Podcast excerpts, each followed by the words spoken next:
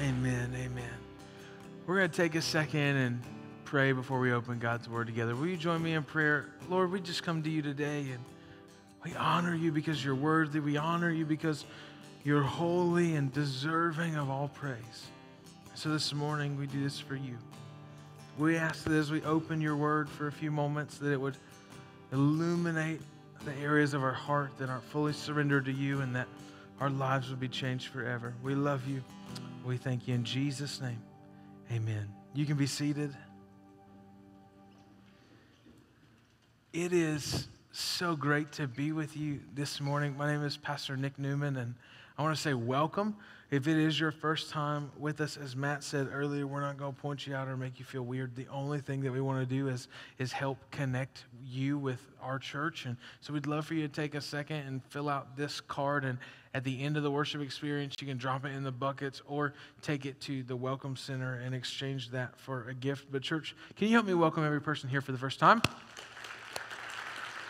We're glad, so glad that you're here. Uh, during the summer, we tend to not do a message series. I know some of y'all are like, we got one more week of school. Like, it's coming. So, summer is on the way. We just wrapped up a baptism weekend, and, and that was absolutely incredible. And so, we're heading into this. And so, we don't do a message series, but I go away once a quarter and spend some time with Jesus. One of the things that we see Jesus do in Scripture is take time to just connect with the Father and spend time with God. And so, I was in the mountains, I was praying, and I was kind of like, you know, God, what do you want to talk about this weekend? We don't really have a message series planned, it's, a, it's one of those standalone messages.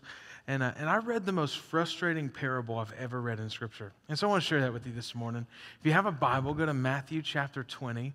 That's where we're going to be reading today. But Jesus is telling uh, the story. What Jesus teaches, he teaches a lot of times in what are called parables. Parables are stories that Jesus would tell to better illustrate the way things work in his world. So we identify Jesus as a king, and as a king, a king has a kingdom, and in his kingdom, things operate a little bit differently than they operate in the regular world.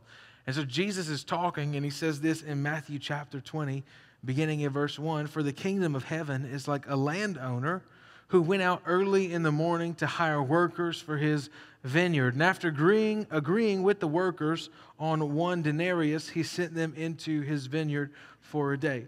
So at the very beginning of this, we have a vineyard owner. He guy owns a vineyard. He didn't have enough kids to facilitate the amount of labor that was necessary, and so he goes to hire some workers. They agree that he's going to be paid one denarius. A denarius would be considered a day's wage. So there's a, Jesus telling a story. There's a guy with a vineyard going to pay these guys to work a day's wage for working on the day. Verse three: When he went out about nine in the morning he saw others standing in the marketplace doing nothing.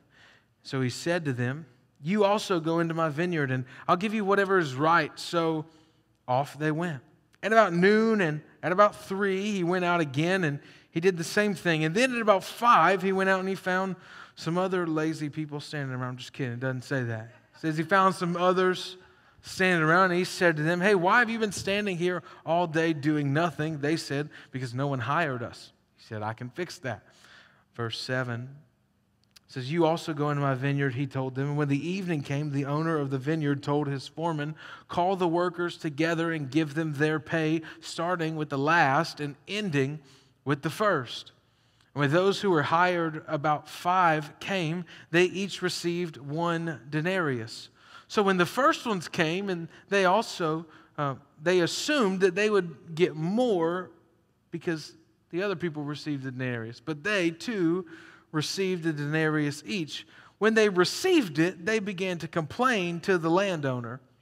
These last men put in one hour worth of work, and you made them equal to us who bore the burden of a hard day's work and in the burning heat. And he said to them, Friend, you ever had that person when you're like irate and they're all super calm? This is what's happening. These guys are frustrated. They're like, you paid these people the same amount of money? I've been working all day. You don't understand. It was hot. There was weeds. I don't know what's in the vineyard. It was hard work. It was difficult. It was frustrating. I've been working since 6 a.m., and these people come in. By the time they get their boots strapped up, they've worked 30 minutes, and we got paid the same amount of money. Not today. He's like, Friend, be calm. says this. He said, Friend, um, I'm doing you no wrong. Didn't you agree with me on one denarius? Take what is yours and go. I want to give these last men the same as I gave you. Don't I have the right to do what I want with what is mine? Are you jealous because I'm generous? And then Jesus wraps it up and he says, So the last will be first, and the first last. Now, that's an incredibly frustrating passage of Scripture. Because when I read it, when I think when you read it too, we all read this and go, that's not fair. There were some men who worked all day long and they received one denarius. And then the guys who only worked an hour got the same amount of money. That's not fair. I know. What Jesus is trying to do is Jesus is trying to show you and I that in his kingdom things work a little bit different. And today, here's what I want you to know God's not fair. Like it would be easy for us to get frustrated and go, It's not fair. God, you're not fair. And he's like, I know I'm right. That's why I put it in there. The whole reason why Jesus tells parables is to show how the kingdom of God works. And so there's a couple of things that we tend to get frustrated on in the arena of fairness that I want to talk with you about. The first one is they get frustrated with the, the timing of this landowner. He hires differently. He didn't go out at 6 a.m. and hire everybody all at once. That would have been easy. To just gather everybody. Everybody works from 6 a.m. to 6 p.m. It's a solid 12 hours. You earned your one denarius. Therefore, I'm just going to hire everybody at 6 a.m. Landowner doesn't do that. He grabs a couple of guys at 6 a.m. Then he comes back three hours later. And you know, this is how it works. If you've ever done a project, you know how many Lowe's trips you have to make in a day? Right? This is what's happening. He goes back into the market at 9 o'clock, hires another round of people. Goes back at 12 o'clock, because you got to take lunch, hires another group of people. Goes back at 3 o'clock, and then again at 5 o'clock, hiring more and more people. I don't know about you, but sometimes I get frustrated with the timing of God because it's not fair. So I look at my life. Oh, God, I've been faithful. I've been obedient. I've been working all day and yet you want to give them the same? God, I've been working this job for three years. They've been here for three months and they get a raise? God, it's not fair. He's like, I know I'm not fair. We get frustrated with the timing of God. You've been faithful. You've been following God wholeheartedly, and, and everybody else can get pregnant, but you can't get pregnant? Yeah, it, it, it's not fair. I know. God's not fair. Second thing that happens, we look at the landowner and we, we see that he contracts differently. So there's different expectations at 6 a.m., he's having a conversation with the first group of people. They show up, he goes to hire them, and he's like, All right, so here's what I'm thinking. I'm thinking I'm going to fill out all this paperwork, and you're going to work all day. I'm going to pay you one denarius. They're going through contracts agreements, contract agreements at 6 a.m. Do you want to know what you don't want to do at 6 a.m.? Contract agreements. I don't want to have a conversation with you at 6 a.m. If I have to work at 6 a.m., I want to work, much less put some paperwork together. First group of people, no, we got to have an agreement. We got to have paperwork. We got to do all this stuff for you and I to agree that what you're going to give me and what I'm going to give me is deemed fair. So that's what they do. They come up with an agreement. Second group of people, the 9 a.m. people, it's only been three hours. The owner of the vineyard shows up and he's like, hey, why aren't you guys working? You want a job? Just go in, I'll pay you whatever I think is fair. That's not what he did with the first group of people. Yeah, there's different expectations. The next group of people have a different set of expectations. The group at 5 o'clock know that they're not going to have to work very long. There's different expectations for people. And sometimes I think the expectations that God has for people are unfair.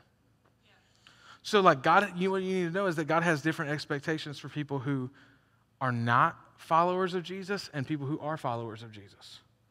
There's different expectations.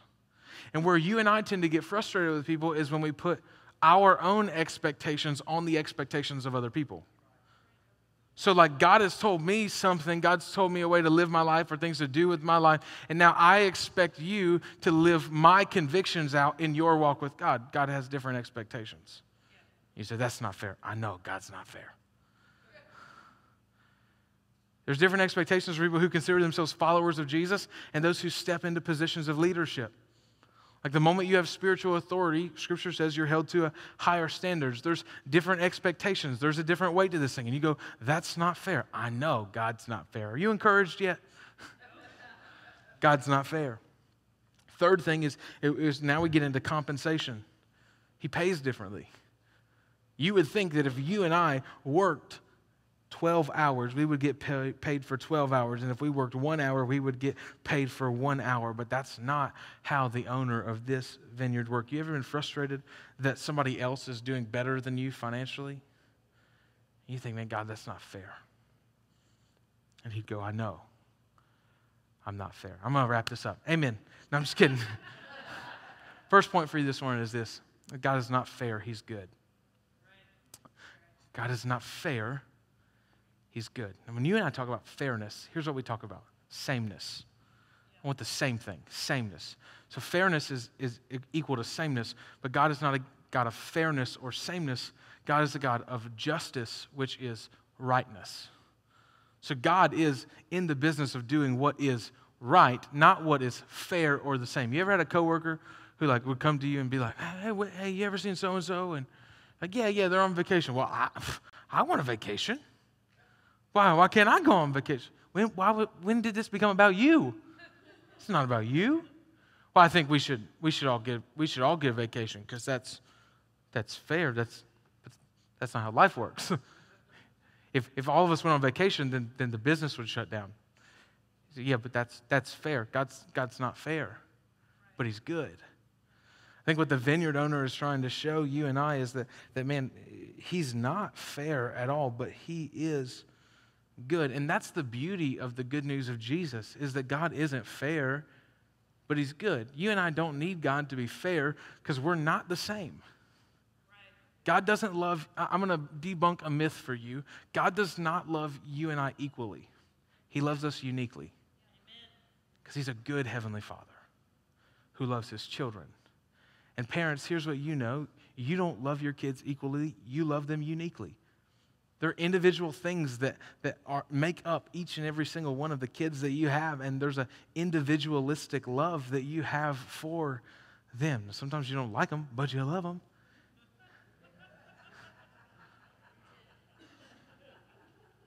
God doesn't love us equally, He loves us uniquely because He is a God of rightness, not a God of sameness and fairness. But as the king of this kingdom, God is the one who also gets to determine what's right. Because a lot of times when we say, oh, it's not fair, there's one or two things that we really mean is that A, I want things to be the same as long as it works out in my favor. So I'm all for fairness and equality as long as I benefit from it. Or the second is, God, I want things to be fair because when they're not fair, it shows me that you don't value what I value. And God doesn't. His ways are higher than our ways, His thoughts are higher than our thoughts. And so, what happens sometimes when we think about fairness is we come to Scripture and go, everything needs to be fair. It doesn't need to be fair, it needs to be right, it needs to be true. So, I don't get to come to Scripture and go, well, you know, if you look at the context here, I know it says it's sin, but let's be honest, it's 2019. and it doesn't work. God's not fair. You're like, man, that's a that's a bit tough standard. Yeah, it is the whole point of Jesus. Oh man, that seems impossible to live up to. I know that's the goodness of Jesus. That's why you and I needed Jesus. We live in a, in a day and an age where people take scripture and we just twist it and manipulate it or contort it to whatever we deem fair. That's not how God works at all. And you say, well, why do you accept scripture as truth? Because I've realized if I'm my own source of morality, I'm in deep water.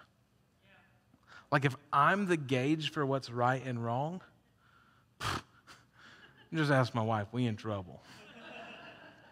I can't be my own gauge for what's right and wrong. I need a source that existed before I existed. I need a source that is unwavering and unchanging and consistent. And that's what we find in the truth of God's word. Can I get a good amen, somebody? God's not fair, but He's good. The problem is, this is where the, these people found themselves in trouble is chapter 20, verse 12. These last men put in one hour, and you made them equal to us who bore the burden of the day's work. And the burning heat. What did they do? They got stuck in comparison. Comparison is a deadly trap for a follower of Jesus. They said, But God, I, have been doing this. God, I've, I've been faithful. I've been working. I've been doing this. And they, God, have you seen their Instagram lately? There's no way they love you. They love them. It's just selfies. Comparison is such a deadly trap for you and I. I've realized in my walk with Christ that, that I have to stay focused on my own life rather than the lives of everybody else. Otherwise, you and I will get stuck in this consistent trap of comparing what God's doing in my life versus what God's doing in their life, and it will only lead to bitterness, frustration, and anger. I'll tell you a story. I went to the gym one time. Yeah, it was one time. So, I was at the gym and and uh, and I was getting ready to run on the treadmill. And I don't like running. I know some of y'all are in here and like, I love running. We pray for you because like that's a ridiculous sport. So I get on the treadmill, which is even worse because it's like, oh, I don't want to run outside, but I'll run in place for 30 minutes. It's like useless. So, anyways, getting on the treadmill, hopping on, I start jogging. All of a sudden, I see this dude who, like, I don't know, he was ripped. Like, not even like, oh, he's fit, looking good. No, like, dude's probably not getting a new body when he gets to heaven, okay? Like, he's that muscular. He gets beside me, we start running. I'm a competitive person, so I'm jogging. And I look to the side, and he looks back at me. Here's what he did full eye contact, and he just starts hitting his button up. He's running. And I'm like, oh, pff, oh, pff, okay, you gonna do that? Mr. CrossFit, cross is my fitness. I can do all things through Christ. So I start running. I'm running, I'm running. I'm up in my button and I'm just hitting, I'm staring at him and I'm running and it's hurting, but I'm running. And then all of a sudden, I look over at him and, and the back of my foot or the front of this foot hit the back of this one, and I, I buckled on the treadmill. I hit so hard, hit the, the treadmill, and went out the back. you know what I realized that day? I will always trip if I watch somebody else run. If you and I get so focused on the way other people run their race, we will consistently be tripped up in our own. Comparison's a deadly trap. Look at what Paul writes in Galatians chapter 6 verse 3. For if anyone considers himself to be something when he is nothing, he is deceived. Let each person examine his own work and then he can take pride in himself alone and not compare himself with anyone else. I don't have to get focused on the way you do things. I don't have to get focused on, well, God expects this of me and does He expect that of you? I don't have to do any of that. Here's what I have to do I have to run my own race, I have to examine my own work. I can take pride in what God is doing in me and through me, and I don't have to compare myself with anyone else. When you get to that place, I think you'll be a whole lot healthier in life. Don't focus on other people's races. And, and you say, well, I don't know if maybe, maybe you're just pulling that out of the text. Jesus intentionally went to the guy in Matthew chapter 20, and he, sa- he says, hey, foreman, here's what I want you to do. I know you've been doing this whole payroll thing for a little bit, but like, I want you to pay the last guy first and the first guy last. He's like, boss, that's not, that's not how we pay people. You're going to make me hated. I, I know. Just, just do it. Because what he's doing in this moment is he's revealing the heart condition of the first workers. See, you have to know there's some things that God allows you to see and witness for the purpose of bringing the impurities of your own heart to the surface. So, what happens is they would have never known what these last men made if they would have paid them the way they normally pay. You got your, you got your money, you went on your way. You received one denarii. Perfect. The problem is they paid the last guys first, and so they're watching people get paid down the line, and the guy who worked last gets paid, and it's like, oh, oh, he got one. I know we said one, but pff, he worked for 30 minutes. I worked for like 12 hours. I know he's going to pay me more. Second guy, he got one. But that's, that's a little strange. He gave him the same amount, even though that guy worked. Hey, hey, Hey, hey, hey, God, that's not fair. I know that's how the kingdom works. It's not fair. And then Jesus looks at the disciples. I think Jesus, if Jesus had them old man glasses, he would have been like this. So now you see what I mean when I say that the first will be last and the last first. This is one of the most misused passages of Scripture. This is typically what Christian parents tell their kids when they lose a baseball game. And uh, it's your kid's not an athlete. It's cool. Like, just stop trying to force them to be one. The first will be last, and the last will be first. That's not what that means at all. What Jesus is trying to do for you and I is show us how the kingdom of God works. And you say, that's frustrating. I know. But do you know what the whole point of this parable is? It's for you and I to remember this. Number two, remember that you are the evening worker. You are the evening worker. Jesus has tell, told this parable, and he said, Yeah, there's been people who, who are working, and from the very early part of the morning all the way through the end of the day, these last guys come in and they receive what they didn't deserve. If you've ever had somebody tell you a story, you know what you do nine times out of ten is you see yourself somewhere in the story. I think the whole purpose of this parable is that we would not see ourselves as the frustrated early morning worker, but that we would see ourselves as the evening worker. That Jesus would show you and I that, hey, when because we have a king who has a kingdom, and that king is in the business of giving people what we what they don't deserve, we need to remember that God gives us what we don't deserve. So when we get frustrated about the fact that God isn't fair and I get mad and go, God, that's not fair. How could you do that? We need to be reminded that the very grace that we're frustrated about that God gave to other people is the same grace that He extends to us. This is the problem that Jonah had. If you've ever read the story of, of Jonah, what happens in Jonah's life is Jonah hears from God, go to Nineveh. Jonah's like, not doing that.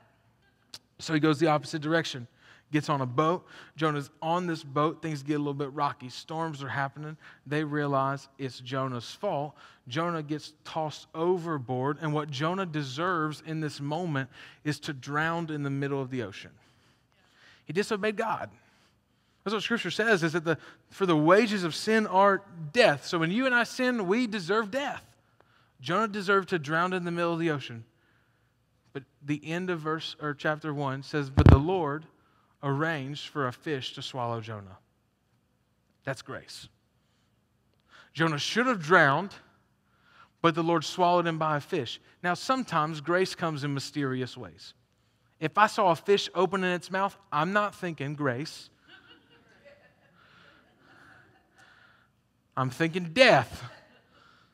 Jonah gets swallowed, and it's in the belly of a fish that he's brought to a place of repentance. So he repents. He says, God, I, I messed up. When, when I was at my worst, you were there. When I cried out, you helped me. And then the fish spits him up out on the shore. And Jonah doesn't run away from God. This time he walks with God to Nineveh. They get to Nineveh. Jonah preaches a five word sermon. Thousands of people repent. Lord, the Lord saves the city, and Jonah goes up to the top of the hill and he sits under a tree. He goes, God, this is why I didn't want to do it. I knew you were going to forgive people. Uh, you, you sent me there to preach on forgiveness and repentance, and, and I just knew. I knew if I went, you were actually going to save them. Yeah. Jonah, the same grace that rescued you from the belly of a fish and gave you a second chance is the same grace that God gave the people of Nineveh. Isn't it so easy sometimes, even though we've been forgiven of much, to forget that God still forgives other people in the same way? You and I have to be people who understand that we are the evening worker. We are the people that God chooses to give what we don't deserve to us. Like God gives us what we don't deserve because he gave Jesus what we deserve. I love what 1 Timothy chapter 1 verse 15 says. Paul is writing to his uh, apprentice, his mentee that he's been investing into, and Paul says this is a trust this saying is trustworthy and deserving of full acceptance. Disclaimer you should tweet it. Jesus Christ came into the world to save sinners. Perfect. That, what an incredible statement. Hey, if you're, he's looking at Timothy and he's saying, Look, you're in ministry now, you're doing the work of the Lord. That's incredible. Here's what you need to remember that Jesus came to save sinners. Got that. And then he goes, And I'm the worst of them. And Paul doesn't say that to Timothy so that Timothy would go, Yeah, Paul, you're right. You're a terrible individual. No. Paul says, Christ came to save sinners, and I need to remember that I was one of those people that he came to save. That if you looked at the laundry list of my sin issues, if you looked at my mistakes, if you looked at my faults and my flaws and my failures, you would see that when God came to save me, I got what I didn't deserve. He said, But I received this mercy for this reason, so that in me, the worst of them, his extraordinary patience, that he would demonstrate his extraordinary patience as an example to those who would believe in him. I think sometimes we get so frustrated at the vineyard worker or the vineyard owner that we forget about his extraordinary patience with us. The whole point of this parable is to point you and I to the fact that God doesn't give you and I what we deserve. That's how it works in his kingdom. He's not fair, he's good. And when we get so frustrated about, God, you're not fair, I don't feel like you, you did this for them, we need to remember what he did for us. You may not feel like that evening worker anymore. You may feel like the, the person who's been working all day. You need to remind yourself that praise God, he doesn't give you what you deserve but the God, in His love, His grace, His generosity, and His mercy, would come to save each and every single one of us. John 3:16 is one of the most iconic passages of scripture. This is the, the, the owner of the vineyard is saying to these people, "Why are you concerned what I choose to do with my own generosity? Are you jealous?" Generosity is right there in scripture. For God so loved the world that he gave his one and only son that whosoever would believe in him would not perish but have everlasting life. And then verse 17 says, For God did not send his Son into the world to judge the world or condemn the world, but to save the world through him. The beauty of this parable is we can look at it and go, Oh man, God's not fair. And I'm so thankful that he's not. Because if he was, I would have never been invited into his vineyard. If God was fair, I would have received the death that I deserved. But instead, God sent Jesus to die in my place so that in him I could experience eternal life. I'm so glad that we serve a God who is good. This whole parable points us to Christians who get frustrated and I think what we need to understand is that the same grace that rescues the drug addict and the prostitute is the same grace that rescues us. We're all on equal playing fields. You and I deserve death. But Jesus died in our place. And because Jesus died in our place, we get to walk in to the vineyard of our Heavenly Father and experience what we don't deserve every head bowed, every eye closed for just a moment. I want to pray for you, pray over you. And there's two prayers that I want to do this morning. The first is I feel like sometimes as Christians, as followers of Jesus, our hearts become a little hardened to those who are new to faith or those who haven't accepted Jesus yet. And so we get frustrated and angry about the grace of God that's been extended to us, but we don't tend to extend it to others. And so, what I want to do is I want to pray a prayer over you that the Lord would replace a heart of stone with a heart of flesh, that He would give you new eyes to see people like He sees people. God, I come to you right now and I thank you for each and every single person in this room. And, and Lord, for those who have a hard heart and, and are frustrated and angry and are struggling, wrestling through all of this stuff, Lord, I just pray that that right now, the heart, as Ezekiel says, that the heart of stone would be replaced with a heart of flesh. Lord, I pray that you'd give us new eyes to see people as you see them. that we might invite them to experience the, the goodness of our vineyard owner, who, praise God, doesn't give us what we deserve. And Lord, I believe there are some people in this room today that that you've never accepted Jesus as your Savior. The truth from the very beginning of this parable is that had these evening workers not accepted the invitation from the vineyard owner, they would have never experienced his generosity.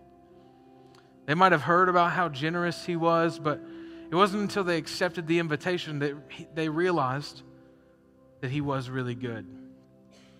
And I think sometimes you and I may get caught up and say, well, well it's five o'clock and, and, you know, it's a little late. I've been, I've been doing this life on my own this whole time and, and I, don't, I don't really know if there's a lot of time for me to work. I don't know if there's a lot of time for me to experience this, this vineyard. Here's what you need to know your life extends past just what we experience today.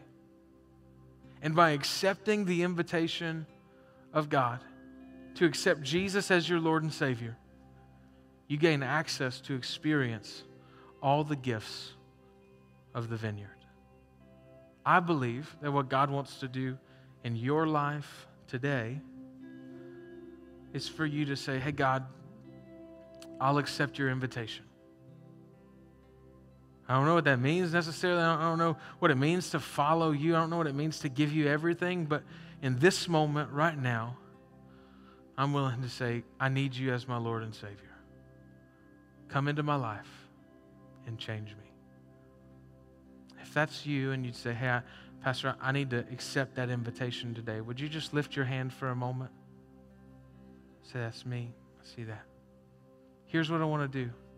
We're not going to pray alone, church. We're going to pray together. Say this with me Dear Jesus, today I give you my life. I place my hope and trust in you. Thank you for dying in my place so that I could have new life. In Jesus' name, amen. Church, will you stand to your feet and help me celebrate with those who made decisions this morning?